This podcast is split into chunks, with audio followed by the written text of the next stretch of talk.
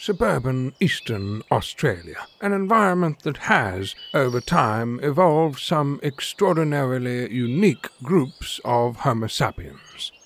But today, we observe a small tribe akin to a group of meerkats that gather together atop a small mound to watch, question, and discuss the current events of their city, their country, and their world at large. Let's listen keenly and observe this group fondly known as the Iron Fist and the Velvet Glove. Hello out there in uh, Podland or wherever you are. This is Trevor from the Iron Fist and the Velvet Glove podcast. This is a podcast where we talk about news and politics and sex and religion. We're up to episode 312. And with me, as always, Shae the Subversive. How are you, Shae? Very well, thank you. And Joe the Tech Good Guy. evening, everybody. And Joe the Tech Guy from Central Queensland. Good on you, Joe. So, do this. We've got a bunch of topics that we're going to run through. We normally look at news and events and what's going on in the world and thrash it out. If you're in the chat room, say hello and we'll try and get to your comments. Don't defame anybody when you're in there because potentially uh, I could be liable for it or, or even Joe might be. We'll get to that. So, so anyway, we're going to talk about defamation. We're going to talk about Texas abortion law. We're going to talk about some COVID stuff, a coal mine that was approved by Susan Ley, a little bit on climate change, see where we get to. Join in and say hello in the chat room. Now, first up there, I found this quite interesting. I don't know how interesting you guys found it about the High Court coming out about Facebook comments and that the owners of Facebook pages would be liable for defamatory comments made by people commenting on their Facebook pages. So, did you come across that, Shae? Did you see that in the news? Yeah, I didn't see it in the news, but I saw your article on it. Yeah. So this comes about because of a case of Dylan Voller, who was in Northern Territory juvenile detention, and various media outlets on their Facebook pages had stories about him. And it wasn't so much the stories were defamatory, but the comments that were made by people on the Facebook pages, Dylan alleges, were defamatory. Uh, but what he's saying is that the media organisations that owned those pages are responsible for those defamatory comments.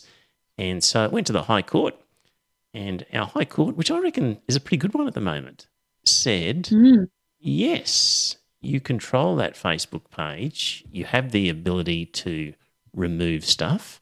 And importantly, they sort of emphasized as well that the media groups were encouraging comments and it was in their interest that people commented lots and that there was a sort of a business reason why these media organizations wanted lots of comments. So they said, yep, people who comment in such a case, the publisher is liable. So it now goes back to the trial judge to now look at the individual comments and decide whether they are defamatory or not. So this was sort of a preliminary move just to see whether the comments can be held against the publishers. So that uh, has put a well, that should have put a scare down the spine of anybody with a Facebook page that they're administering. The, the scary, the scary part was they said it didn't matter whether they removed the comments, Mm. became aware of it. Mhm. The fact that the comments had been published in the first place was enough.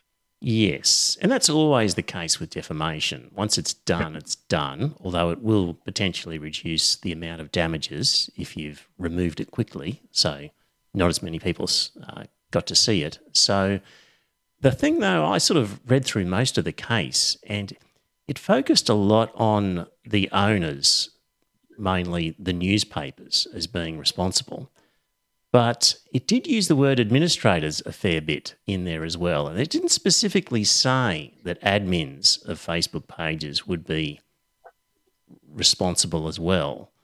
But they didn't say that they wouldn't. And they used the word admins a fair bit in there. So, so you know, turning my mind to something like the Noosa Temple of Satan page, where often there are articles sort of put out there that paint Christians in a bad light, and people feel encouraged to get in the comment page and start swinging hard at Christians. You know, as I'm not the owner of that page, but as an admin, I might be.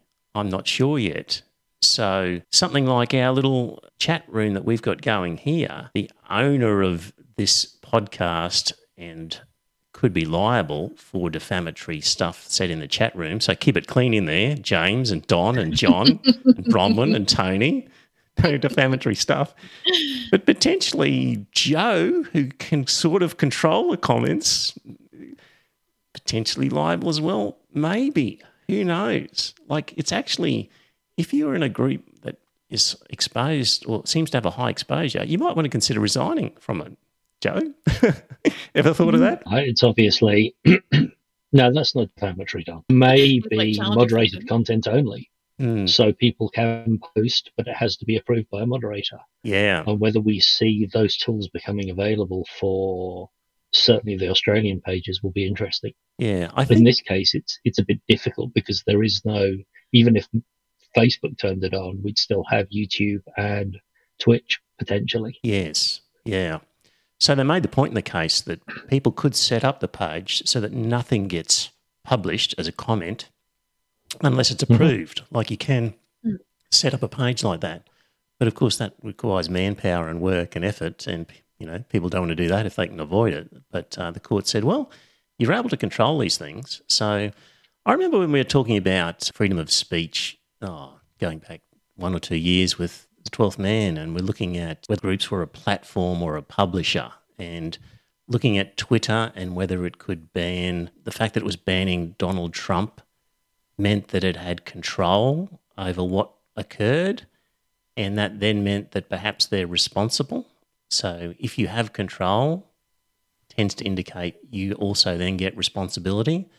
Whereas if you are something like GoDaddy, who just provides an ability for people to publish websites, you don't really have a control on that. So, yeah, the more control you have, the more exposure to liability. And if you're out there and you're, not even an owner, but just an administrator of a Facebook page and defamatory comments are made, there is some risk there. So, Do you think it could have some like good implications though as well? For instance, I was having a conversation with a teacher today who was saying maybe less attention on clickbait type articles and more attention on factual reporting. Because if it's actually problematic that you're going to be causing up controversy, perhaps you'll avoid it. Yep. And another possibility is that do you think it would give some commenters pause before? I know they're not technically liable, but Oh, no, they are too. So the commenters Right. are also liable. But the Yes. point is, do they have any money? And it's just difficult to sue them. So, from Dylan Voller's Mm. point of view, he could undoubtedly have sued the commentators, but it's just much easier to sue News Corp, isn't it? So, I suppose. yeah, he could sue both. So the commentators are still liable. Yeah, that's a point I, I didn't mention. So, yeah, I think you're right. And I- to, to your point, Trevor, around the comments on the Noosa Temple of Satan, to I, I don't know that you could be necessarily defamatory against a group. So if you went all Christians are flogs, yes. um, Hypothetically. how how easy that would be to prosecute. Mm. Whereas if you named an individual and made defamatory comments about the individual, that would be different. Yes, we'll get on to what's defamatory. So that's true too. One option is as well. So, the, well, the Parliament can just pass a law to fix this. So, you know, the High Court Mm. said, well, here's the law as it stands. Now it's entirely open to the Parliament to pass a law and say, well, actually, under this Communications Act of 2021, uh, the owners of Facebook pages are not liable or something like that. So that can be fixed that way. So there is that. The other thing you could do is you could think about putting the ownership of a page with an entity that can afford to be sued. So you could have shell companies or things like that that you could use. You mean like the Catholic Church um, Cemetery Fund or whatever it Yeah, was? y- yes. So the the Catholic Church has lots of different entities. So when things go sour on one of them, it's sort of limited to that particular entity. So I mean, it's a common practice in business that you would, with a business, you might have a holding company that owns all of the assets, and you would have an operating company that operates the business. So that if a, a legal liability is created through operating the business, then that operating company gets sued, but not the holding company. So, you know, that's a sort of a common thing is to try and just think about who owns these businesses. So, you know, maybe the Noosa Temple of Satan needs to create a company limited by guarantee that then owns the Facebook page so that then that's who gets sued. So, incidentally, dear listener, this podcast is owned and produced by Zenor Pty Ltd. if you would like to sue for any defamation made by any of the participants or the owner, it's Zenor that owns it, not me. So that sort of thing is going to become increasingly important until the courts fix this up. Little disclaimers like that. So, so yeah, that's things to think about. But according to Facebook, an admin, an editor, and a moderator are able to respond to and delete comments. So potentially they're all potentially liable for defamatory comments. It's an interesting one. So, so I think it actually will help maybe make to- Facebook less toxic, which is what you were talking about before, Shae. That mm. I reckon even something like the Noosa Temple of Satan might just say, you know, this article here, we'll just reframe it or we'll calm it down a bit because we don't want people going too rabid on it. I think I think you could see groups maybe instead of unleashing the, the, the wolf pack, if you like, they'll think twice about it, perhaps. So I've yeah. seen from most of what I've seen from the Noosa Temple of Satan, mm. I, their comments are often hilarious and yes. they they and and sensible. Yes. But I guess I'm on I'm on a particular team, aren't I? Yes. But it's actually when some of the people who are opposed to the Noosa Temple of Satan, they have the really ugly, ugly comments. Yeah. And so, for them, it still stands, right? Yeah. Well, you know, the other point right. is I might be able to go onto different Facebook pages and find people who have defamed me because of my court case and make a claim against the publishers mm. of those comments. So, Joe, I did an interview with it was RT or something, and um, it's oh, like yes. an international um, website, and it was crazy. It's Russia Today. Russia Today, yes. But it's owned by Vladimir Putin, or at least his government. yes. It is a wholly owned state publisher, and it contains about as much truth as Pravda did. Yeah. Well, wow. the, the main focus of the comments was whether I was Jewish or not. Yes. they were convinced I was Jewish. A couple of them There's said an amazing amount of anti-Semitism in those comments. A couple of them said, "Look at his big nose." Seriously. uh, and how Bell was obviously a changed name. Yes. That you weren't of Irish descent. Yes, exactly. Um, but you'd obviously changed it from something very obviously Jewish. This is all true, Shane. This is absolutely all true. They were convinced I was part of a Jewish conspiracy. Funny. And why had you been invited on? Oh, because the guy had seen the articles and found it an interesting topic, and he gave me a fair interview, and I was, it was all very fair the interview, but it was just crazy yeah. how these people had had jumped to this conclusion about uh, sort of some sort of Jewish conspiracy that I was part of. Yeah. I, I just found that a music accent was interviewing an Aussie on a Russian yeah, Joe, your internet is going a bit off on us. You might have to take your video off if your stream isn't strong enough. Joe, dear listener, is in central Queensland, tethered up to some some mouse running on a treadmill or something. So we might take hotel Joe's, Wi-Fi. Yeah, hotel Wi-Fi. Okay, so that's better. Joe's going to disappear video wise, and we'll just have his audio, which will help. So, but yeah, I don't look at the comments on any of these things. It was just that Joe alerted me to the whole Jewish conspiracy thing, so I had to look at that. So, so yeah. So anyway, but yeah, there'll be plenty of people who've said awful things about us that we might actually have a claim. So works mm. both ways. Hmm. Might turn it. Might actually turn this Satanism into a profit-making exercise with. Uh, with so look, we just need to let's talk about what is def- defamation just briefly anyway. So it's a question of fact to be determined by a court, considering a number of judicial principles whether reasonable members of the community, either seeing, hearing, or reading the matter, will likely lead to a lowering of the relevant person's reputation, lead others to think less of them, make others shun or avoid them, cause others to ridicule, hate, or despise them. So that's the nature of the sort of what is defamatory.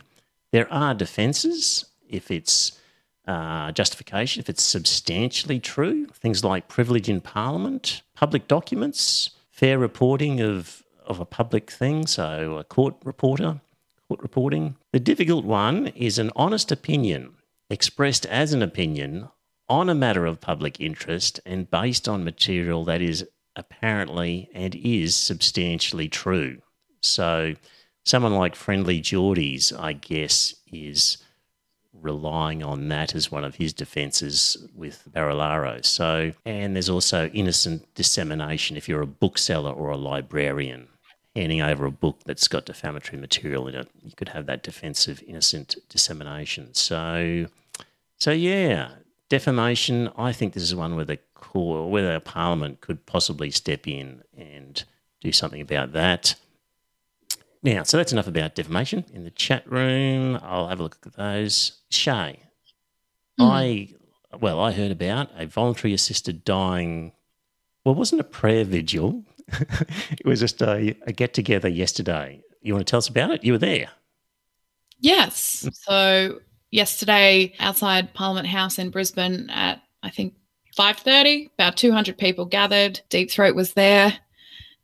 Did he talk? was he Um, one of the official speakers, or he was just no, right. so the president spoke on behalf of their group. So a whole range of groups were there. There was a couple of MPs already there. Nothing we haven't really heard before. Paramedics were just discussing what it's like to be frontline staff and have to come to scenes where elderly, frail, or really sick people see no other way out than suicide and they've accidentally overdosed or that type of thing and having to be the first responders and let the families know and you know it is it is unnecessary and they were calling for compassion and i think these laws are really fair Hmm. really well considered really fair i can't see why you'd But they oppose make them baby Jesus die. Yeah. Baby Jesus cry. yes. So anyway, Deep Throat was saying, I think he said they needed 47 yes. and he's expecting 56 MPs to vote yes. Yeah, I saw a report in the Courier Mail or Sunday Mail which said that there were 43 already who were kind of public and said they were definitely going to vote yes. And there was a whole bunch of undecideds to draw from, and then a reasonable number of no's. But on people who had already publicly said they were going to vote yes, 43 already, and, and, a, and a fair number of people who hadn't yet said to be drawn from. So that sounds good. Yes, all the word on the street is it's quite positive. So for people in other states, Queensland, our parliament is debating it over the next day or two. I think a vote might be Thursday or something. I'm not exactly sure. The Yeah. big question will be the really uh, the Catholic Church is the biggest fighter against it, and what they're really arguing for, they've kind of given in that they're going to lose in terms of some sort of voluntary assisted dying being allowed. This particular act allows for it to occur in Catholic hospitals in certain circumstances. And so they're really pushing hard to try and have that part of the legislation changed before it's passed. So, yeah. The Katters the Katters have also come out to say that they want the bill amended to include something around palliative care for regional Queensland. Hmm. And yeah, so anyway, it should still pass without amendment, but there's lots of people Yeah. trying to cash in and and have it amended to suit Yeah. their needs. So, with a bit of luck, I might have, he doesn't even know it yet, but I might have Deep Throat on next week, hopefully, talk about the He's success. like, I wanted to come, but I'm at capacity. He's like, I've got all these jobs my wife wants me to do. Yes, he's a busy man, Deep Throat. So Alison was there. Alison's in the chat room, and I see she was there at the gathering. So took a lovely photo as well, Alison. Nice photo. I might even use that with this podcast, Alison, if that's okay. So yeah, so we remain to see in Queensland, but it's looking pretty good at this stage, and it will be a and the opposition leader, he came out and said he voted no. He's Yes, vote no. Catholic as well. That's the only good thing to say. yeah.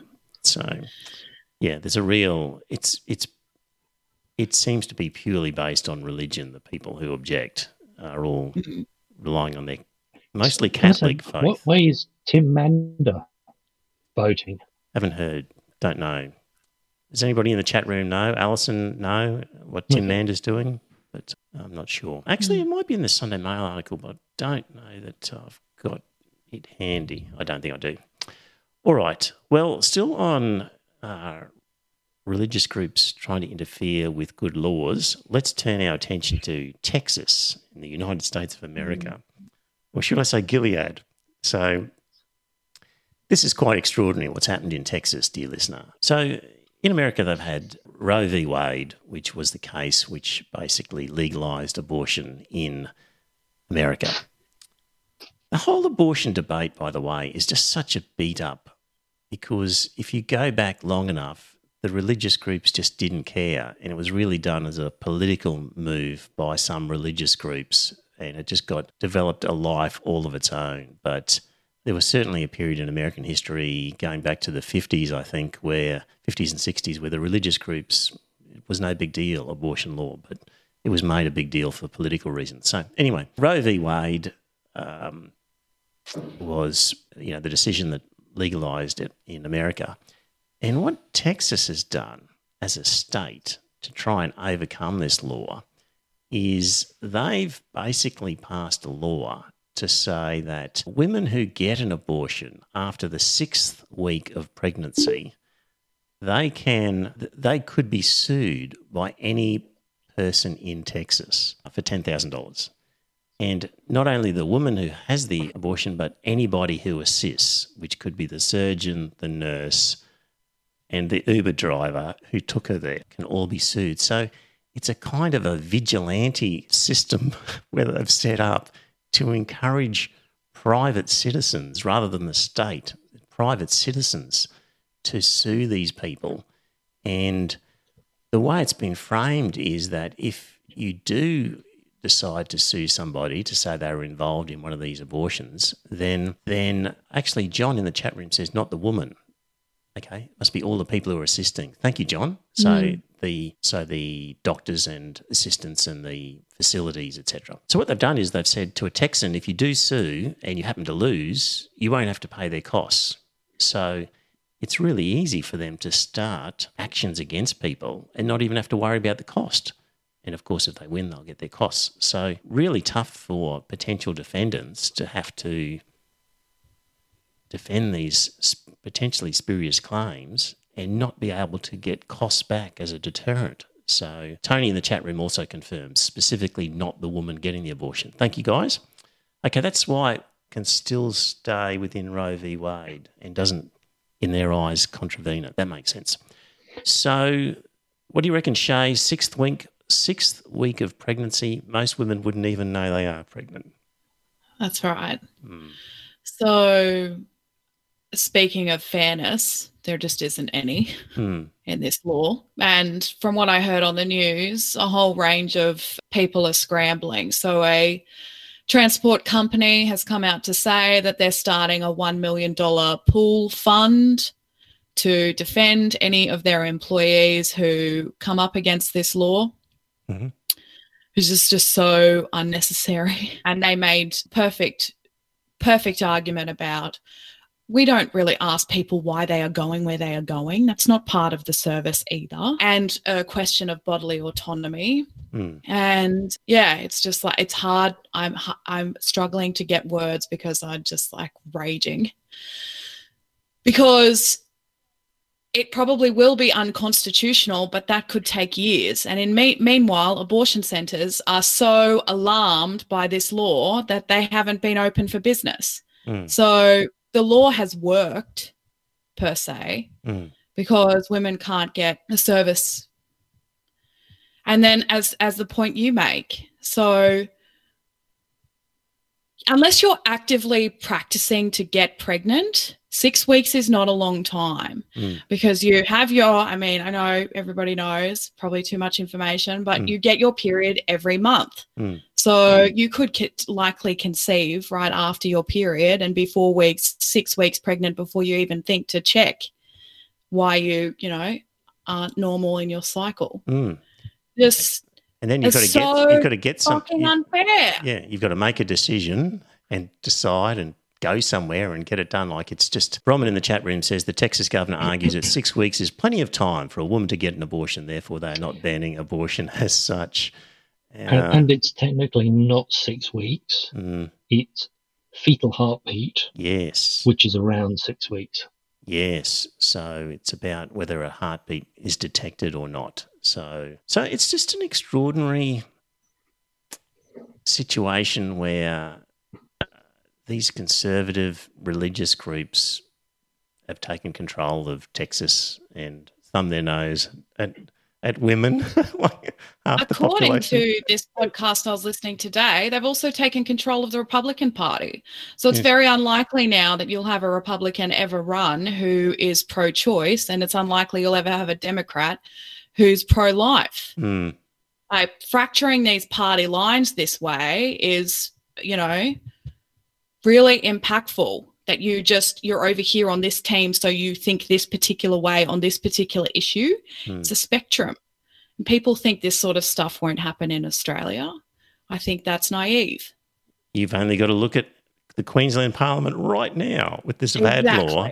Where it's it's basically the hardcore Catholic religious on one side and everybody else on the other uh, to a large extent. So I saw a Mm. comment today on the Jarrod Bleijie post right, that the Noosa Temple shared, Mm. which was saying it was, it was the satanic Labour government that had introduced abortion laws, and they were hoping that when the LNP came into power, they would overturn it. there you go. Of course, like I mean, we st- I started this podcast with Scott and then with Paul, you know, six years ago, and we were banging on about secularism and the need for it, and and railing about religious people sort of taking control, too much influence and too much power, and this is the sort of thing that had us worried, as we could see happening in the states, and is increasingly happening here in Australia. You need to know what your politician's religious belief is in order to understand to a large extent, much of their voting, what their voting practice will be. So mm-hmm. it's a hugely relevant thing. And if you want to know, in terms of our federal parliament, you can have a look on the website for the Iron Fist Velvet Glove and have a look at the secular index, where I got down there every member of parliament, to the best of my knowledge, what their religion is. And also, I've given them a score as to how secular they are. So, so you know, it is possible to be religious and secular. And Dan Andrews in Victoria is one example, but gee, they're few and far between. So, just I think as James in the chat room said, what did he say? He said, I find it difficult to believe that America can throw its weight around globally and behave like the Taliban in Texas. It's, it's mm. true. Yeah. So frightening, really. I mean, this is the United States of America. And if it can happen there, it can happen here. Just give it enough time. So that's scary. Two weeks ago, I was at another rally for the discrimination bill, it's supposed to be coming in the end of this year. And largely, I'd say it's probably about 100 people there. Mostly, I always get the letters wrong. I apologize for my LGBTIQ? No? Thank you. Thank you, community. And I was just standing there thinking, yes, these people are clear that this law will be largely enforced upon them. But couldn't you be a middle aged divorced man Mm, and lose your job over that? mm, my point is is that it's not likely to be enforced on particular groups. It's only likely to be enforced on these particular groups. So how do we get the people that are less impacted to care? Because that's what we need. We need more humans How do we get people to care, Shae? yes How?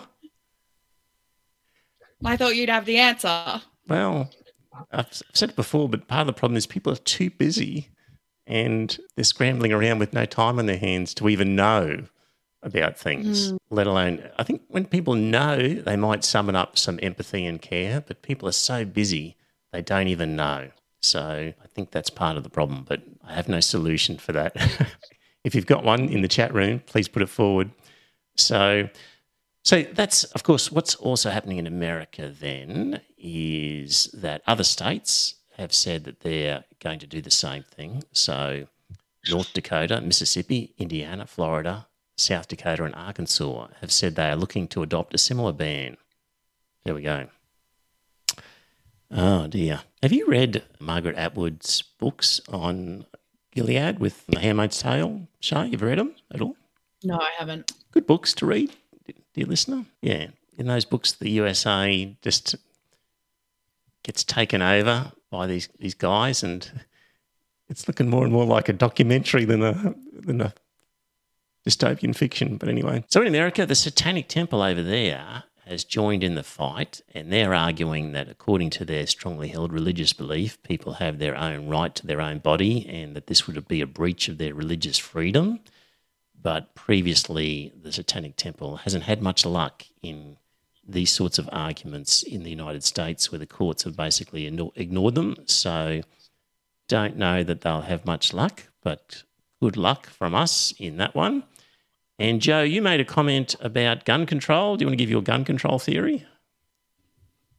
Yeah, it's been suggested that a state such as California, which is very left leaning, well, by, by American standards, very left leaning, could possibly introduce an equivalent law that allowed, in the case of a shooting death, that the people involved in the supply of the weapon could be sued by any any party in the state and make it a, a mirror law of the Texas. Yes, you wouldn't uh, have the, to be a victim the, the of a shooting. Court, mm. Yeah, the, the Supreme Court had refused to stay. So they haven't refused to hear it, they just refused to stay it. So somebody would have to be sued, and then it would have to be appealed all the way up to the Supreme Court before they'd actually hear it and have to make a ruling. Mm. But in the meantime, one of the other states, one of the democratic states, could introduce gun control in the same way. Yes. Which might f- push the Supreme Courts to think very, very hard about whether they want this. Yes. Yep. So that's that's one option that could be done. The other thing, of course, is that people have been flooding the website with supposedly false claims of of assisting abortions by the legislatures who have passed this stuff. So, you know, if there's no costs against you for making a false claim, well, why not just make I, a false claim? Is that right, Joe? I I believe the legislators are exempt. Ah, okay. But it was suggested no. that their families are not. Okay, so so yeah, cluttering up the system with with a bunch of claims is one thing that's happening. So anyway, that's Texas and the United States of America, and if you just that's just another piece of evidence of the decline of the empire as it uh, withers away into irrelevancy over the next couple of decades. Right, just quickly, I found this one. I always think of Japan as being relatively reasonable, but a right-wing female nationalist has vaulted into the contest to be the next Japanese prime minister, Taka Ishii. If Paul was here, he could give a really good pronunciation. She's 60. She's a conservative nationalist who wants to promote patriotic pride and rejects apologising for Japan's actions in World War II. She worships at the Yasukuni Shrine in Tokyo, where hanged war criminals are revered as Shinto deities. And her policies include changing the post war constitution to remove the constraints on the armed forces and she opposes Japanese women keeping their own names when they marry. So, Japan getting a little taste of religious right wing nuttery, I think, potentially there. Nobody's immune. I also read something, I haven't heard much about this, but there was, I think they passed the legislation that political parties now need 1,500 members. Joe, did you see anything about that? Or no? Yeah, I did see some commentary around that. The International Socialist Youth, I think, were asking people to join them, but they they reckon that 30 small parties will be deregistered when this law comes into effect. Yep. So, just from our own experience back when we were members of the Secular Party, they needed 500 members, and it was always a bit of a struggle, but eventually they got there. But I couldn't imagine a group like the Secular Party being able to rustle up 1,500 members unless something dramatic has changed since I was there. So a lot of minor parties are going to disappear. I don't know. What do you reckon, Shae? Is it like, I mean, if you can only rustle up 500, uh, 1500 doesn't sound like a unreasonable number to be a political party. Mm. Yeah, I don't know. I think I think when you look at the Palmer United Party and Craig Kelly and all this mad, bizarre stuff that's happening, seems kind of sensible to do it. But then, It's 1,500 people or a member in Parliament. Yeah. And of course, oh, Craig Kelly is in Parliament.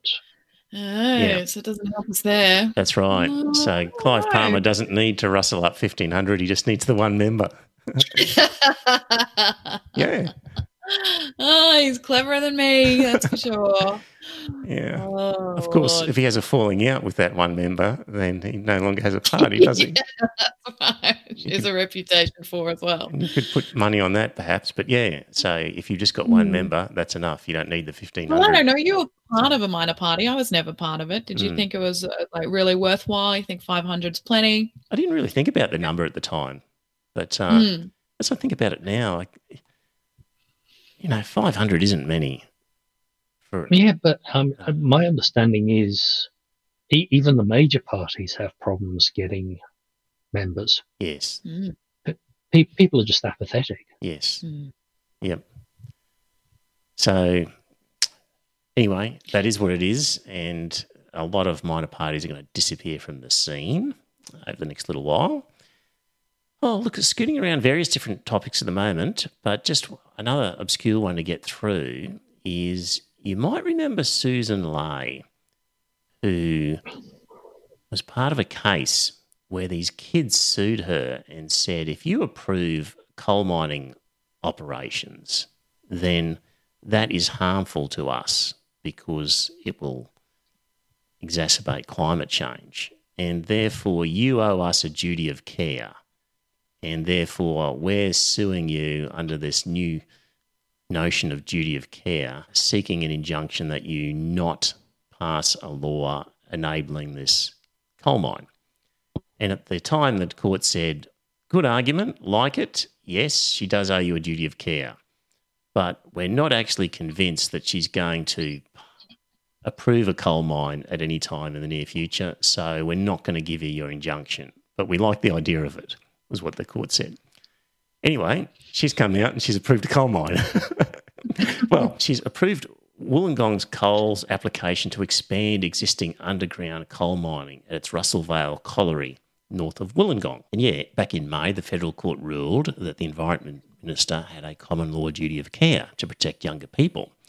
So, so what's happened here is, I think, as part of the argument in this that's going to come forward, and I'm not sure where I got this from, but her, her defence or her argument in this case, Ley wrote that she had found the mine's expansion was unlikely to lead to an increase in global average surface temperatures based on advice she received from the department.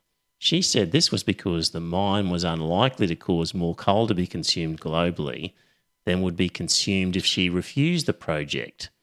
So she also found the project was unlikely to cause harm due to human safety because it was likely that a comparable amount of coal would be consumed in its place if she rejected the development. I think this was in her reasons for approving the development.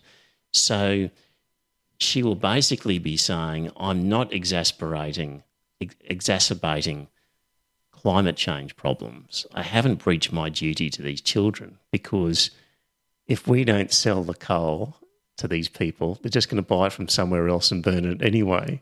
So we haven't really. That's a clever She's done the argument. right thing. She's actually done them a favour. See?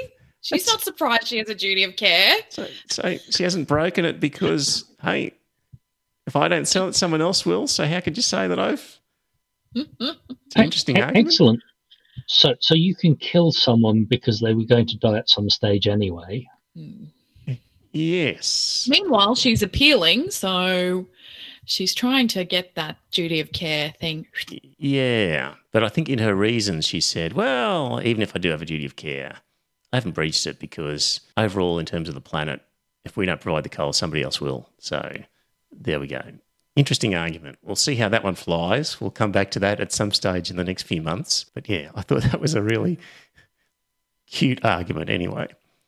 All right, let's talk about some COVID stuff. So, one of the things I was thinking about, although that's been going through my head, is about people. We're obviously now turning our attention to what rules we can impose on people to force them to be vaccinated is a big Mm. thing that we're all turning our attention to, and these vaccine passports and the need for people to get vaccinated who don't want to, and what we can do in terms of pressures on them to force them to come to the party. So, so what I was thinking about, or what's become apparent was that what harm does somebody who is unvaccinated cause to the rest of us? And because we know that vaccinated people can still catch the COVID and can still pass it on to other people. So if vaccination doesn't prevent that, then what's the difference? People can either get it from a vaccinated person or an unvaccinated person. So that's kind of the argument that people are making is that is that sort of argument. And at the end of the day, the evidence seems to be that, well, breakthrough infections don't always happen with vaccinated people. So it does have some effect in stopping people from having a breakthrough infection by being vaccinated. And also when you are vaccinated, then you just you clear the virus more quickly, reducing the length of time you are infectious and can pass the virus on. So if you hear the argument from people to say, well, you can get it even if you are vaccinated, the point is you are still a much greater risk to the rest of the community if you're unvaccinated because your chances of actually passing it on are greater and you're going to be holding the virus with a, high viral load longer than somebody who is vaccinated. So, So, Trevor, hmm, you remember you remember your discussion of the R naught recently? yes, yes. That was the rate at which people infect someone else. people. Yes. And Yes. with Delta, it was kind of five, six, seven, somewhere, not sure. But one Yeah. person, yep. And so, what they're saying is the vaccine and masks both have an effect on the R naught figure. And if you are vaccinated and you wear a mask in enclosed spaces, you could drop the R naught down by possibly a couple of uh, degrees. Hmm. So you could drop an R naught from six down to four. Mm, So you're still infectious, mm. but uh, yeah, as we saw with the figures, from a six to a four was the difference between what was it, ten deaths and a thousand deaths. Yeah, huge difference. Uh, a couple of notches in that number. Yeah, yep, yep. So, so anyway, I thought that was interesting because it is something that you see in Facebook posts and commentary, where people uh, talk about why should they get vaccinated uh, if they don't want to. It's their own risk, and the answer is, well, actually, you're also more of a risk to the rest of the community. That's just how it is. That's the science of it. Um, Yeah, it's kind of like saying, oh, well, it doesn't matter whether I'm uh, 0.06 on my blood alcohol mm, or 0.70 mm. Because, you know, I'm if, if I'm drink driving, I'm drink driving. It doesn't matter how much over the limit I am. So I never watch morning TV. Shae, tell me you don't watch morning TV. Watch No. Sunrise or good. Okay, so the high profile of Australia's most popular breakfast show, Sunrise, have refused to have their noses powdered and hair styled by any crew members who are unvaccinated. What is likely to be a landmark development for the entire local television industry. So many staff who do hair and makeup are freelancers who work on other shows throughout Sydney. So there's one in particular who refused to get vaccinated and she has been barred from working on the show. So what do you reckon, Shae? Fair enough. Well, we've certainly seen during this COVID, like I just related to our like flight attendants experience. So we've seen how quickly an unvaccinated flight attendant, she could be doing four sectors a day. So she could come up against a thousand people in that day, kind of freelancing from Melbourne, Sydney, Sydney, Melbourne, Sydney, Brisbane. Mhm. So if she's if she isn't vaccinated, could be a super spreader event. Yep. So Qantas mandated vaccines. Yep. Meanwhile, there have been people who genuinely need an exemption and they're just like, I'm not kissing my job goodbye. And I Hmm. don't know what the answer is for them. I Right. genuinely don't. Why did why did they genuinely need an exemption? They're claiming that they have research to suggest it would mess with IVF. Ah, okay, that's interesting. Haven't heard that. yet. Yes. you heard that before, believe, Joe? I believe I that's hadn't not heard that either. correct. Right. So, so there has been concerns about fertility, and my understanding is the concerns are unfounded. But fertility and actually using IVF is different. So it might Yeah. not be actually Hmm. your ability to That's an interesting one. And, and I, I think when we talk about things like vaccine passports, I, I think it's we need a doctor's recognition that you are sufficiently protected. And whether that's you're unable to have the vaccine, you've had the vaccine, or you've been exposed recently enough for you to have a degree of protection. Hmm. Is it not a bit lazy mandating? Couldn't we run an education program or have people speak to doctors, nurses, people in their community? It, it is lazy, but unfortunately, it's very difficult with the amount of misinformation that's out there. Mm. Do, do you reckon though we could have a? Why do we need something mandatory about blood alcohol levels when people are driving? Surely, if we just educated people and said to them, "Don't drink and drive," it's the threat of getting caught and having a fine that stops people. Same with speeding. All the education in the world, people sometimes need. You know, it doesn't always cut it, does it? If you Yeah. look at it from that point of view. Yeah. You're right. We can coerce or we can use incentives Yeah. You, Or we can do both. yes. or we could do both. Yes. Or we could use carrots rather than sticks, maybe. so I've got on the on the screen for those watching in the chat room. This is, in your opinion, should being vaccinated against COVID nineteen be mandatory in the following circumstances?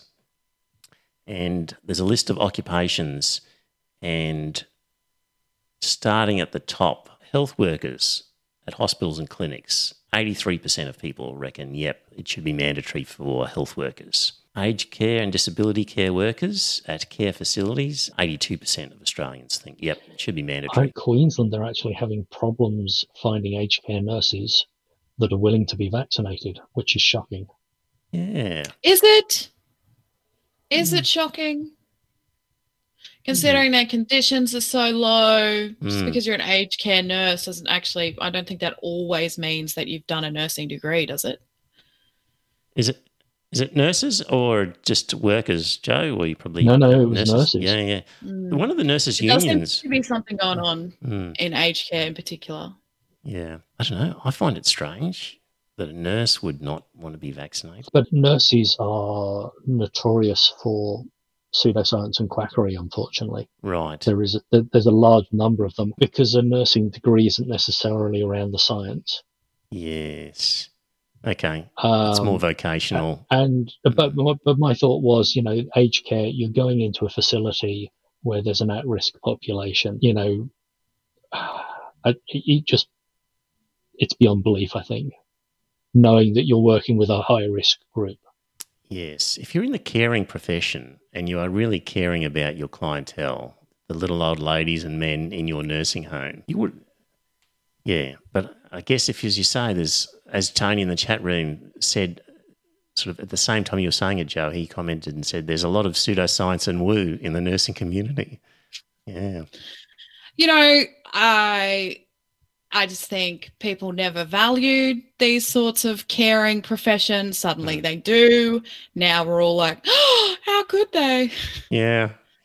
That's so frustrating. Yeah. They've let us down. Yeah. Yeah. Yeah. So, anyway, back to this. So, in terms of professions where Australians think it should be mandatory to be vaccinated to work in them, so the top one was health workers at hospitals, then aged care facilities. Third one on the list, Shae, for passengers. Can I just quickly say to John, if you don't want a nurse who isn't vaccinated looking after your parents, Hmm. come to some rallies around increasing their wages and their conditions. Hmm. What is that expression about cheap labor? Mm. Pay them, value them, appreciate them, and you never know, they might follow health advice. Mm. It's like, so annoying. Hmm. Anyway, as you were saying, Trevor, Um, I'm in a bad mood today. Sorry. Good on you. You're feisty. Um, yeah, for passengers going on flights, 77% of people think it should be mandatory for passengers. Doesn't talk about flight attendants, but one assumes even higher. You would have thought. Oh, yeah. Teachers and teachers' aides, 74%. Spectators at events, 69%. For patrons to visit hospitality and entertainment venues, 68% of Australians think if you want to go to the cinema or a pub or a cafe or restaurant, you should be vaccinated. That's what 68%. It's interesting looking at the male female spread. Mm, So, health, aged care, passengers to go on flights, Mhm. more women than men, and teachers. Yep. But as soon as we get to sports events, hospitality venues, employees, it, it's suddenly women less caring than men are. yes. Don't know what's going on there. So, No, it's a bit bizarre. yeah. Given that, yeah, I don't know. Customers at retail shopping stores, 58%. I don't know. Look, in Denmark, I believe at the moment it's it's quite liberal there at the moment. They've basically said we're working as if if you've had the chance to have vaccination, you've either got it or you haven't. It's up to you. And we're just charging on as per normal now. We're not having passports or anything. We're just doing it. And I've got the feeling my prediction will be in Australia, we will have initially these sorts of requirements and then we will then we will abandon them, I reckon, after a while. So I reckon we'll be dead keen first up and then after a while we'll just go, we're over this and we'll drop it. So Well, I, I think once it becomes endemic Mm. rather than a pandemic, yes. it'll be it'll be much like the flu vax. Yeah. So that's where I think we're heading. So anyway, that was from Essential Poll today. And just briefly, in that poll for I'll never get vaccinated, it was only 6%. So that was a nice low figure. So hopefully that carries through for the rest of the population. Oh, I see a lot of comparisons between a driver's license and a vaccine passport, and seems a sort of a fair analogy to me on a lot of levels. Seeing that, one thing I was, you know, one law I'd like to consider. We did this actually, Scott and I, years ago. I remember we were talking about organ transplants and people who refused to be an, uh, an organ donor. We thought that they should, there should be a system so that those people are then put way at the bottom of the list to not receive an organ if there was multiple applicants for the one organ. Seemed like a fair solution at the time. And one of the things with the unvaccinated would be it's kind of tempting to say to them, even okay, the fact that they're actually causing more potentially more harm to other people means it just it's hard to just let it go through to the keeper. But if, for example, there was no extra risk from unvaccinated people, it would be really nice to be able to say to them, well, of course, if our hospitals are full, then you don't get to go in and bad luck.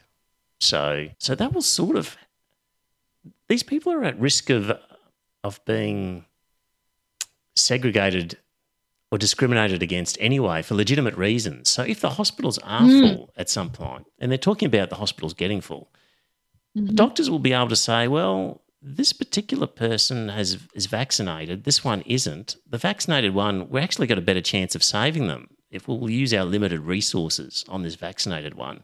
And we won't, in the same way that we won't give a lung transplant to a smoker, these sorts of things, these sorts of decisions are made when there's limited resources. So, so that's only when there's limited resources and the beds are numbered and they're having to really distribute scant resources. Hopefully, we won't get to that point. and even stupid people who are voluntarily unvaccinated who could have but decided not to, hopefully we're still able to look after them in a hospital somewhere. So a bit like when, you know, in hospitals we do look after people who have had lung issues but they're a smoker or they are in a car accident and they didn't put a seatbelt on or a motorbike accident and they didn't have a helmet on, we still say to these people, well, you bloody idiot, but we'll look after you anyway. So, so provided we've got the resources, that's now that should pan out. Oh, the other one I thought here's a here's an interesting one. How about this law? No sick leave for COVID if you're unvaccinated, and the employer can ask to see a negative test. Interestingly enough, in negotiation with unions at the moment, Yep. about mandating vaccination for frontline staff and those who are required to come into the office to work. Right. So they're very, very, very keen on supporting people working from home. Yep. But they're saying for for the people who are out in the community, for those who are in the shops, and those who are in the data centers or the the operation centers, where they babysit the network, they are negotiating around making it mandatory. Right. Yep. And and the usual anti-vax spiel was in the forums about whether or not it should go ahead, and they're saying, look, we'll transfer you where it's possible, maybe. Hmm. But at the end of the day, if there's no suitable role, it, it's quite possible you will be let go. Right. Yeah. Yeah. And they, they're saying because, at the very least, you know, the, the people who are out in the, the field staff are, I think, to go into a local government office in New South Wales, you're now going to need to be vaccinated. Yep. So they have a legal requirement for their staff. Mm. And again, for aged care facilities, one, one of my customers is an aged care facility, and they're saying that the government has mandated that all workers must be vaccinated fairly soon. All visitors, all contractors must be vaccinated. Mm. Yep. Yep. So, in the chat room, what do you think of my sick leave idea? No sick leave if you're unvaccinated? And the employer could say, well, you're sick. Just show me you've got a vac, you know, that you've you've been vaccinated, and otherwise your sick leave may not apply. I mean, if people get really, really ill and they're out of work for months because they weren't uh, vaccinated, there's an incentive. Sounds a bit hardcore, I know, but I- it's a little bit tempting. And you're less likely to get long COVID if you're vaccinated, Yes. or the completely Yeah. Yep. impossible to get long COVID. Yeah. But if you're vaccinated, you'll get your sick leave. If you're not, and you're sick because of COVID, then anyway, hmm. haven't heard of that one bandied about. Maybe because it's just totally outrageous. So, so there's that. Possibly too sensible. Yeah. so, Prime Minister Scott Morrison at one point stressed yes stressed that under existing property law, businesses have the right to deny entry to unvaccinated people. He says that is the law. He says a business or a shop can refuse entry or service to any person as long as they don't breach anti-discrimination laws. So you can't do it on the basis of race, age, gender or disability. For example, Employers have a duty of care as well. Mm. But for example, restaurants are able to deny entry to customers who choose not to meet dress codes as long as the rules apply equally to everyone. So people often talk about their freedoms and they, you know, freedom of speech and they forget about all of the things that actually are on the books already that prevent freedom of speech, like defamation.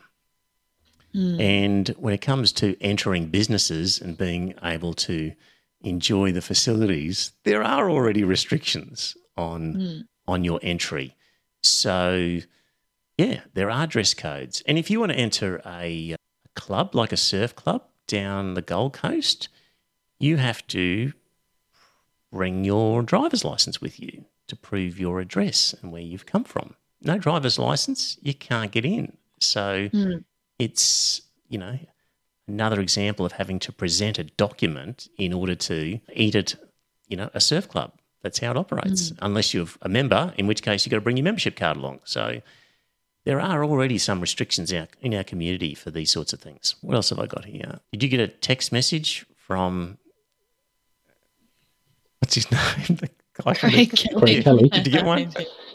I, I've, I've not only got one, I've also sent two texts to his private number. Yes. Have you? Yes. Yes, mm. Now, was that his old very number? politely. Was that his Oh, old one number or was his his new old number? number. One was one was his new number, and Yeah. all they said was, "Please remove me from your SMS marketing campaigns Right. Yeah. Because uh, obviously it's illegal to send abusive, offensive, or threatening messages through a carriage service. Yes. So I would true. never do a thing like that." Yes. So Crikey has been publishing his phone numbers. So they published his most recent one just the other day. So people might want to know what that one is. Um, let me see if I But can. apparently, it's already been turned off. Ah, okay. So Ah, damn. Okay. Sorry, James, in the chat room. No point getting to you. So, um, giving that one to you because he's already changed it. right. What else have I got here? Guy Sebastian. You're aware of what he's up to? yes. Mm, Yes. So- when even Ben Lee criticizes you, right. you've really done. ben Lee's the one who sings that song about being happy. I don't know Yes. if you've heard yeah, but anyway, Yeah. little folk singer. Yeah. Yeah. Yeah. With Her to Fly. Yeah. so, uh, Guy Sebastian um, joined hundreds of his peers, lending their names and voices to a pro vaccination campaign named hashtag VaxTheNation. And he removed a Facebook post supporting the initiative. And he said it was posted on his Facebook page without his direct involvement and he took issue with how the message was framed for his 837,000 followers. And he said, quote, it is not my role to communicate in the way that that post was communicating. I would never, ever tell people what to do when it comes to personal health choices. I just want to say I'm really sorry. It was not a post that communicated with love or compassion, which I feel is what's needed when it comes to addressing things like vaccinations. So he's come on board on this thing and then he's backpedaled out of it. Don't take vaccination advice from pop stars. That's my advice. So he says he's personally, Mm. he says he's double vaccinated. But he just doesn't think he should be telling other people what to do. Mm. Did you see who won The Voice during the week? Only because of your notes, Trevor. So the winner was Hillsong devotee. So one of the theories going around is that they would have been red hot in the Hillsong movement for voting for her, and I reckon that could easily have been the case. They could, they know how to motivate people and to rustle up noise, don't they? We've seen that numerous Mm. times. Talk, Has she got any things, talent? No, she's a good singer. Apparently, she has. Yeah. yes. Yeah, beautiful singer. Because I was going to say, like the one time curiously go down to Hillsong, I did notice that very professional stage show. They get obviously get proper training. I mean, there is a chance she won on talent. Don't you think? No, she had Rather an than- excellent voice, but yeah, yeah, with Guy Sebastian sort of in that Hillsong thing and her as well. Well, just- apparently he's not. he's not. Ah, No, apparently he's an evangelical, but he's not part of Hillsong. right. Okay. So In- interestingly, the BBC just did a documentary that was filmed over a period of months with Hillsong. right, and So friends might have possibly made it available to me, which was an interesting watch. It was mostly about Hillsong um, London and Hillsong New York, and lots of ex-members, including the usual one from Sydney, yep, who wrote a book about them, and she's interviewed in every time somebody does a, a thing about Hillsong. yep. Actually, in the chat room, Camille says Ben Lee's song was "Catch My Disease," which is more for the conspiracy crowd to stew on. That's very good. well done, Camille. Catch my disease. A- And Criticise- that's for James. I, th- I, I think your last word was not needed.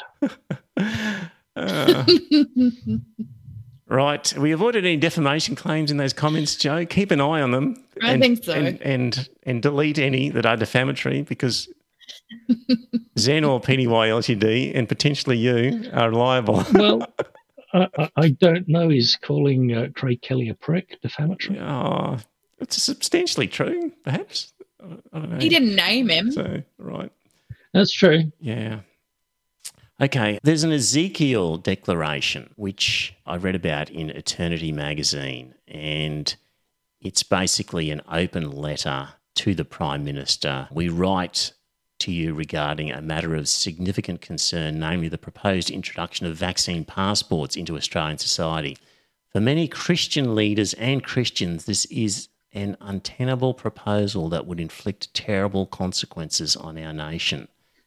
And so, Christian groups, including the ACL, really anti vaccine passports, many of them. Hmm. They seem to be find something in scripture that anticipated this and find it unchristian. It's the mark of the beast, yeah. apparently. You see what it It's- really. Sorry, Yeah, Shane. Uh, I was just going to say what we've seen with this Republicans are anti abortion, Democrats pro choice. We are starting to see here. Mm, I just think the Australian Christian lobby is picking up on some of these issues as a way to get more members. And I think it's working. I think the left needs to be paying attention. mm. Yeah. So on this one, it's a bit of a freedom argument because the ACL in particular is keen for the freedom of institutions to deny people who are not part of their faith wherever they feel like it. So, so they like to promote freedom in some circumstances. On the other hand, they disagree with the freedom of an individual to end their life voluntarily when they see fit. So they they pick and choose when it comes to their freedoms, but they're big on the freedom side of things. So they this fits in with their freedom narrative, I think, for the ACL. So one of the quotes from this Ezekiel declaration is that a vaccine passport would represent the dangerous precipice of a therapeutic totalitarianism. And they made some different statements in there that are misleading and untrue. Thankfully, uh, say someone like Tim Costello in Eternity criticised them and said, in the end, an individualist libertarian ethic of my rights is not a biblical worldview. Focusing on my liberties and my rights has little resonance in Scripture. The message of Scripture is always about the needs of the other person or the least in the kingdom, not the rights of the strong.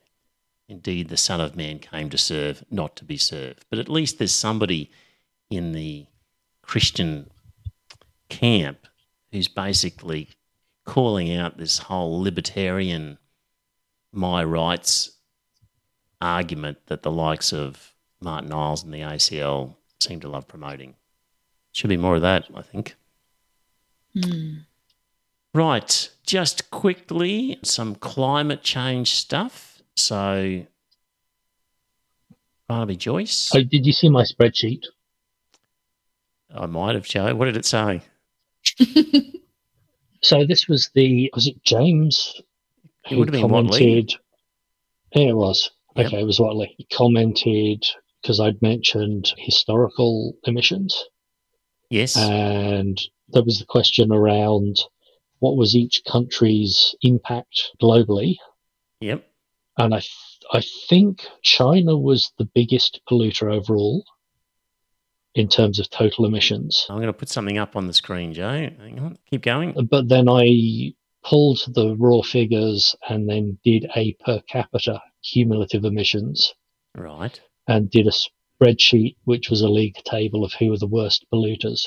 Right. And there were some weird ones in there that I couldn't quite figure out. Right. But effectively, China's per capita total emissions are negligible Yes. in comparison. The USA was something like a thousand tons per person. Yeah. Europe were in the high hundreds. Australia was up there, but I can't remember exactly where. And and you know, some of the smaller countries, it was like five tons per person. Well, I've got on the screen, Joe, from Our World in Data, which is cumulative CO2 emissions by world region. So this gets back to what Tom, the warehouse guy, was talking about when we were doing the climate change episode last week, was about how much is China admitting right now, for example. And one of the arguments is that in the developing world, you know, they're making all of our stuff and they also need a chance to get through industrialization into service economies, perhaps. So it's a bit unfair for the Western world to say, well, having done all this, created all this pollution, we're now going to penalise the people who, and now that we provide services, we're now going to penalise the people who are producing current levels of carbon. So it is. It, it was unfair to not take into account the historical amount of CO2 emissions by sort of Western powers, if you like. So on the screen is from Our World in Data, a calculation of cumulative CO2 emissions by world region. And basically, Europe, because it was the big emitter in the 1750s, 1800s, 1850s, has a huge responsibility for the amount of emissions that have gone on since 1750. United States, big but slightly decreasing. China, very small but now increasing. And Asia was very small and now increasing. So there's an interesting chart, Joe. Is that the sort of thing you were trying to get to with your spreadsheet? Is that the same sort of thing? So that was one of the charts from that page that I found. There was also a, am uh, just trying to remember what they call it, but basically a blockogram which showed the size. So the, the bigger the blob, yep. um, the more emissions. Right. And the raw data for that, I then divided by per capita right. to produce a league table okay. of who had made the most cumulative emissions per capita. Well, next time you do that, give me a nice, pretty graph like this one, Joe.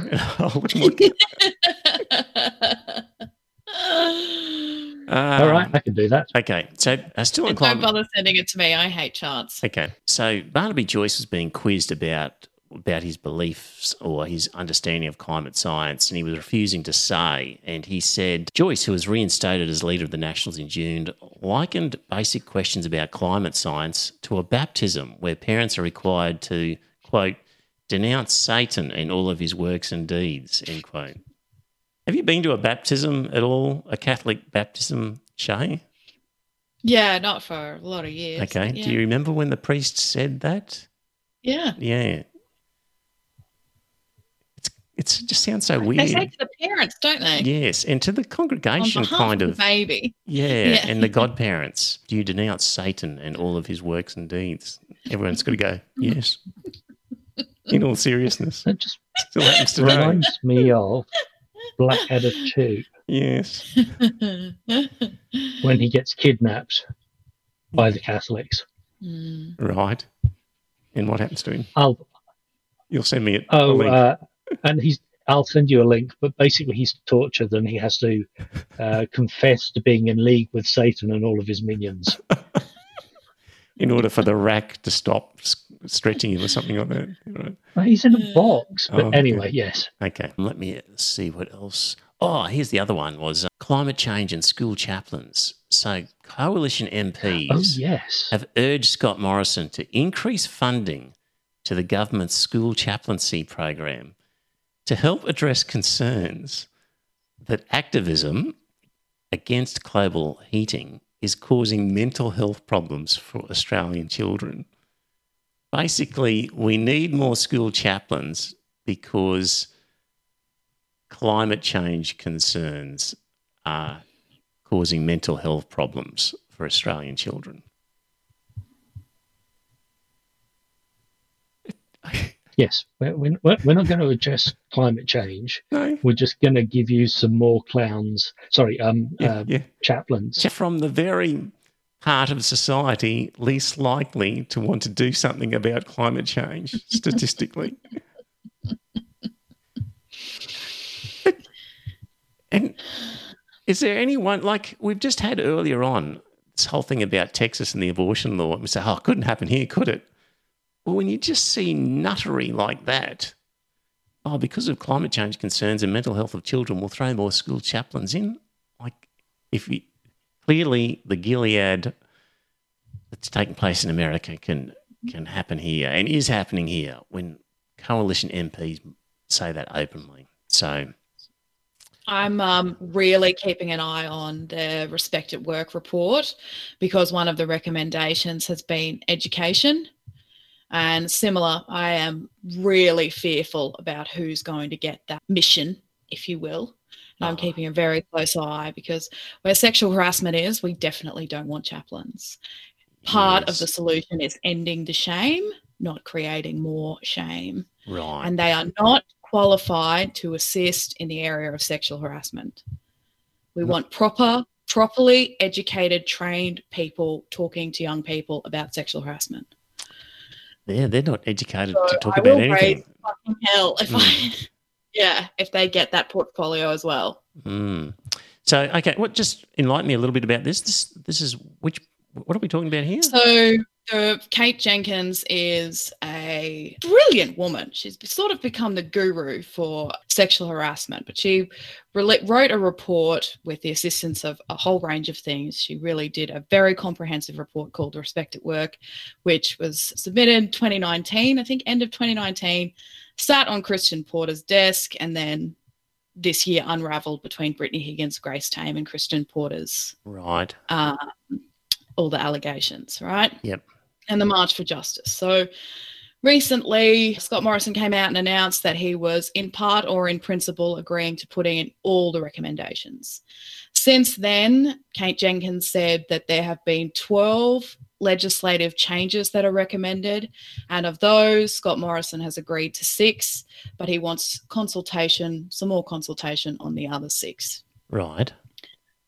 So, so far, so good. But one of the recommendations is around education. In the workforce. Education around consent laws, no schools. Ah. Okay. I'm. Right. Yep. Yes. Yep. So that's why I'm really fearful about who's going to get that, what do you call it, portfolio or Y- tasked. Right. Okay. Yes, You're worried that they're going to give the to role chaplains. to chaplains. I Yeah. I don't think that could happen. I don't think so because they're not teaching at all. It, I, that would be a stretch. I think we can relax about that. You But gee, reckon? I'm been proved The wrong way before. they have bumbled this Mm, so far. I swear they consulted the ACL on that stupid video about milkshakes. yeah. Yep. and not actually anybody appropriately trained. That's how it looks. So, yeah, Mm, and I know they did consult, but just mm. Yeah, interestingly enough, studies on sex addiction shows that the people who are most likely to consult with a psychologist about sex addiction are not those who have a higher amount of sex or watch a higher amount of porn Mm. than other people, but those who are the most religious. Really? Yes. So it's not that they're doing anything that their peers aren't doing, they just feel more guilt about it. Ah, I see. Right. Yep. I'm surprised that they would seek help. So, yeah. There we go. Just back onto the climate change things I've got under this heading. And the final few minutes is we mentioned about News Corp changing its tune to be now more of in line with the consensus when it comes to climate change. And I listened to the Juice Media on that. Yes. It's And, a good podcast. and what was their theory, Joe? It's all about greenwashing carbon capture and storage and basically carry on digging up the coal that's in the ground because we're going to have some magical technology that pulls the carbon out of it. Yep. Yep. So basically, easiest way to be obstructive is to pretend to agree, but if anything substantive crops up, anything real, then say, "Oh, that's too hard, too early." You know, we, you know, put a worm farm in your backyard and sort out your trash a bit better, and very minor, sort of meaningless things that they will concentrate on, but not the big items that people really need action on. So there was an article from I think it's website called the Renew Economy, which goes into their theory of of what's going to happen, and it's in the show notes. And whatever policies they can delay or destroy, they'll simply keep running scare campaigns about insisting that the balance isn't right and that the threat of climate action is greater than the threat of climate change. So while pretending to be sympathetic to sort of action on climate change, they will just work on the easy uh, things that aren't really effective and that don't cause a problem for their their sort of coal companies and other miners and people like that. So that was the theory. Big long article, but read that one. There'll be a link in the show notes. And I think that was about all I wanted to get to. Did you guys have anything else that you wanted to on the table for this week at all? Were you about done? I thought it was interesting you raised Joe Rogan. So, do you remember sending that in your notes? No, I don't. Joe Ah. Rogan. What did I what did I say about Joe Rogan? So he got COVID, and then what did you say? Now I'm second guessing myself. But anyway, here's what I wanted to say about Joe Rogan. So I started listening to Joe Rogan Ah. as an opportunity for me to challenge my worldview Mm, and find out what the other people were saying. It's been very interesting for that. But he has something like 13 million people listening to his podcast. yeah. And a lot of his ideas are just totally bizarre. So, for instance, he has this premise that by not giving Americans free healthcare, it actually makes them more innovative. Oh, they go to the school of hard knocks, you know, they don't get, you know, just free medication. Yeah. And so his other thing about he's all about comorbidities. Comorbidities. Comorbidities are the reason people get COVID and they're the reason people get really sick. Yep. And I just thought it was really interesting that prior to him getting COVID, he A thought he'd already had it. He had invited a doctor on who tried to talk about vaccines. And typically, Joe is like quite amiable. He just sits there and drinks whiskey and smokes weed. He doesn't really get fired up. But Yeah. around vaccinations, he was really fired up. did he? Right. So he is like, yeah. So my point is, is that regardless of the human, this whole this whole anti-vax thing is getting really polarizing, Mm, even for someone.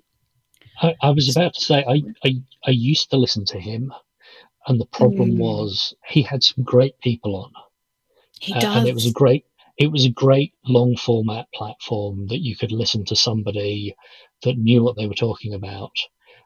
But he would also have people on who would just spout the most ridiculous bullshit, and he wouldn't challenge them either. Mm. And so I gave up when Kelly Brogan came on, and she's a psychiatrist. I believe she's lost her license now, who doesn't believe in germ theory. So she doesn't believe that germs cause disease. Yep. And he spent three hours just nodding along with her as she spouted this crap, and I just couldn't listen anymore. And yeah, so Mm. recently he got COVID. He took a whole bunch of stuff, including monoclonal, monoclonal antibodies mm, which are probably very effective, and ivermectin, mm. and of course spent all of the thousands of anti. dollars. Oh, yeah, and of course Yeah. all the anti-vaxxers are going, oh, it's the anti- uh, the ivermectin that cured him, Yep.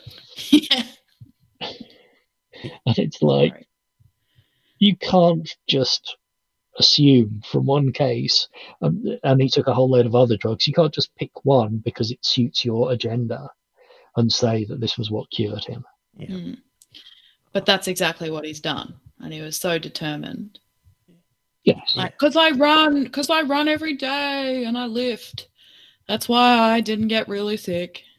Yeah, I can see how that whole thing about making people more inventive and, and whatever it was, but just Americans would love it. Yeah, Uh, They love American it. ingenuity, American exceptionalism. We're there's lots of libertarianism. yeah, yeah. No, I, I think I've listened to about 20 minutes of Joe Rogan at some point, and yeah.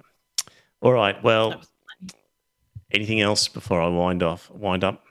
We're done. We're dusted. Okay. Next week I'll be doing something. I'm not sure what it is. The panel will be back in two weeks' time. I think maybe social contract theory. Maybe next week. Not sure. Dust off one of my books and deal with that. Thanks in the chat room. You guys have been going well, and looks like nothing defamatory that will uh, cause me or Joe a problem. and uh, all right, well, we'll see you. I'll see you next week. The uh, panel will see you in two weeks' time. Uh, bye for now. See you later. Bye. And a good night from him. George, where it is so clear it is a lynching at the highest level. Nobody can deny it. And I thank God that we have people in the streets. Can you imagine this kind of lynching taking place and people are indifferent? People don't care? People mm. are callous? You have just a few people out there with signs. I recall the moments in which during the Reagan years, there was a few of us out there. In the 60s, you had masses out there. Now you've got a younger mm. generation of all of these different colors and genders and sexual orientations saying, we won't take it any longer. But you know what's sad about it, though, brother? At the deepest level? It looks as if the system cannot reform itself. We've tried black faces in high places. Too often, our black politicians, professional class, middle class, become too accommodated to the capitalist economy, too accommodated to the militarized nation state, too accommodated to the market driven culture tied with celebrity status, power, fame, all of that superficial stuff. Well, dear listener, did you enjoy that episode of the podcast? If you did, I've got a favour to ask. Uh, first up, tell some friends, let them know about the podcast. You'll be discussing something at some time, and you might be repeating something I've said. And when you're talking to your friends, say, hey, I heard this on this podcast and it's worth listening to. And maybe pick an episode that you think's a good one and direct them to it. Like grab their phone and go to their podcast app and search for Iron Fist Velvet Glove and subscribe on their behalf on their phone and uh, and just put the word out. The other thing is you could become a patron and support the show.